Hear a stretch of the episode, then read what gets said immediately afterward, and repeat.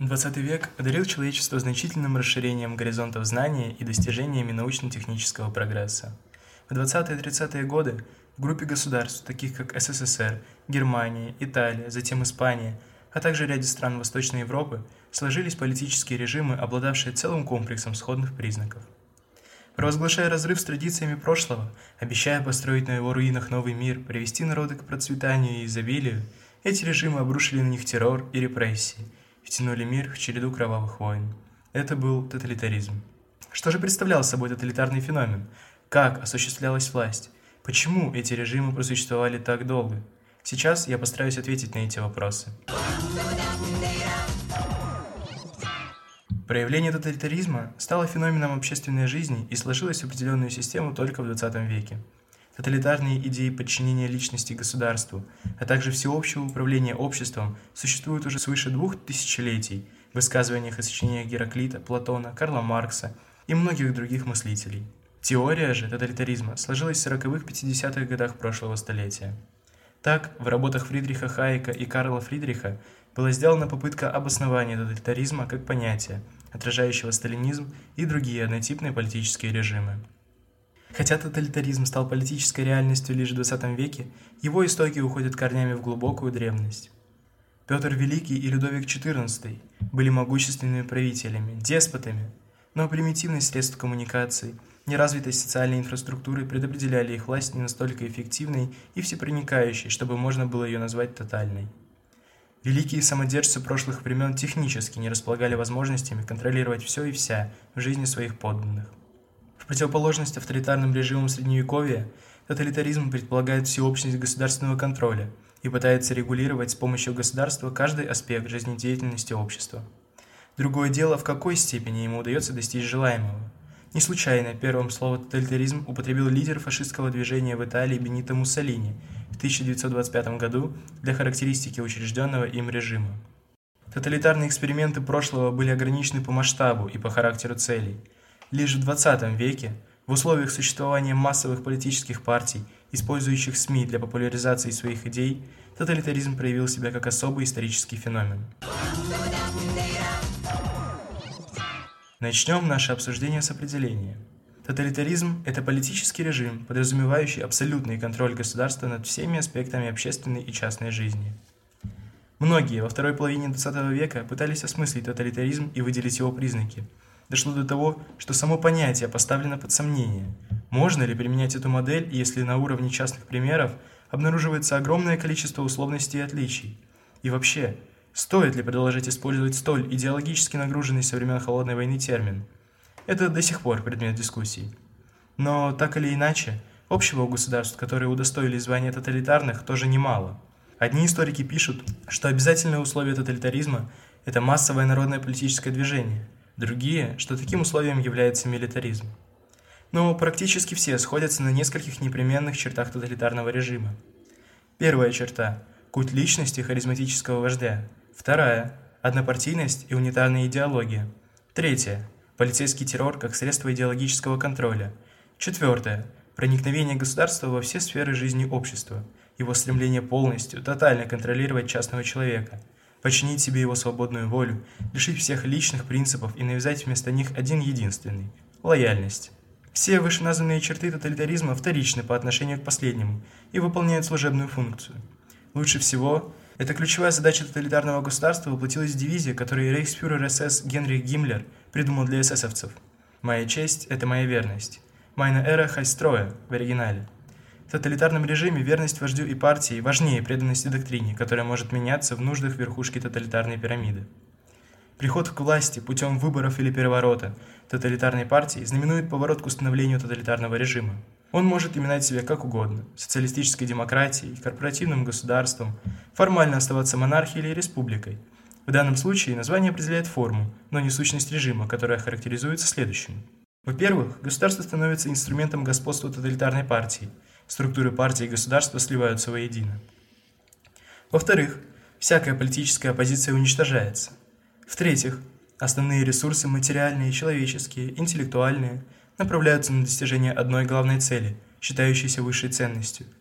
Характер же этой цели определяется идеологией. В-четвертых, особая роль в тоталитарных режимах отводится лидерам, поскольку считается, что в обществе существует лишь одна верная идеология, имеющая одного носителя, ее лидер неизбежно обожествляется и становится воплощением высшей идеи. К разным целям параллельными путями. Итак, тоталитарное государство – это тот самый могучий Левиафан Гоббса, непобедимый и диктующий свою волю. Лишь два государства в истории чрезвычайно сильно приблизились к этой модели. Во многом это связано с тем, что и нацистская Германия, и сталинский Советский Союз поставили себе задачу коренным образом преобразовать общество и личность, что с одной стороны усиливало сопротивление им, а с другой требовало радикальной мобилизации и репрессий. Один вождь, одна партия, одна правда – тот факт, что Сталин и Гитлер исповедовали принципиально разные и враждебные идеологии, для определения их методов как тоталитарных не имеет никакого значения. В конце концов, ножом может пользоваться как преступник, так и хирург, и в обоих случаях нож является опасным инструментом. Когда кто-то говорит «нельзя сравнивать нацистов и сталинистов», то именно это он и делает – сравнивает. И имеет в виду, что нельзя говорить, что они похожи. В действительности у режимов Гитлера и Сталина множество принципиальных различий – и сущность, и цели их были разные. Нет ничего позорящего Россию и ее народ в том трагическом факте, что когда-то сталинский режим и гитлеровский действовали для достижения некоторых своих целей похожими методами. И сталинский, и гитлеровский тоталитаризм ушли в прошлое только после физической гибели их лидеров. Гитлер покончил с собой 30 апреля 1945 года, а через несколько дней скончалось и его государство. Сталин умер 5 марта 1953 года – Преемники Сталина уже никогда не оказывали на население столь же беспрецедентное давление, как при нем. Сила и слабость тоталитаризма. Тоталитарная идеология, распространяясь в обществе, была способна увлечь многих людей перспективой выполнения великой мысли. За счет этого обеспечиваются недостижимые ни при каком другом режиме единомыслие и энтузиазм масс. Удается экономить ресурсы на оплате рабочей силы, побуждать интеллектуалов – работать с максимально высокой отдачей. В то же время принятие решений о стратегии развития одним центром власти без какого-либо обсуждения повышало вероятность ошибок в расходовании ресурсов. Централизованное управление при больших масштабах экономики рано или поздно теряло эффективность. Рост управленческого аппарата не способствовал повышению эффективности его деятельности. Возникающие неучтенные излишки ресурсов и продукции становились базой развития теневой экономики. Самым уязвимым звеном тоталитарных режимов была их зависимость от идеологии, выступавшей их основной опорой. Падение влияния идеологии и борьба за власть в правящей элите рано или поздно лишают тоталитарный режим главной основы – веры масс в непогрешимость его лидеров. Постепенно общественное мнение обретает свободу от влияния тоталитарных средств массовой информации. В обществе формируются альтернативные модели поведения. Это ведет к кризису тоталитарного режима и его постепенному падению.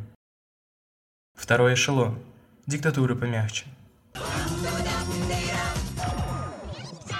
Именно по той причине, что фашистский режим Бенита Муссолини, безусловно имеющий тоталитарные черты, не ставил себе цель коренного преобразования общества как нацистский, он не столкнулся с вызовами, требующими тотальной мобилизации и столь массовых репрессий.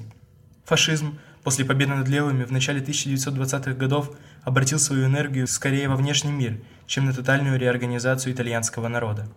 Пережить падение и наследие этого режима Италии впоследствии оказалось неизмеримо легче, чем немцам пережить гитлеризм. Там, где государство, несмотря на веяние времени, все же вело наступление на свободы особенно жестко, гораздо более болезненно затем наступали перемены. И для народов, и для самих диктаторов. В частности, в Румынии, фактически пожизненный президент Николай Чаушеску подмял под себя всю политическую систему, брал пример с КНДР – и создал масштабный культ своей личности. Чаушеску жестоко подавлял любое недовольство и категорически отказывался реформировать Румынию, даже когда социализм уже трещал по всем швам. Все закончилось трагично. В 1989 году произошел государственный переворот, и повстанцы расстреляли румынского Сталина. Конец тоталитаризма? Когда распался Советский Союз и во всем социалистическом блоке начались кардинальные реформы, идейная победа западной представительной демократии выглядела триумфальной.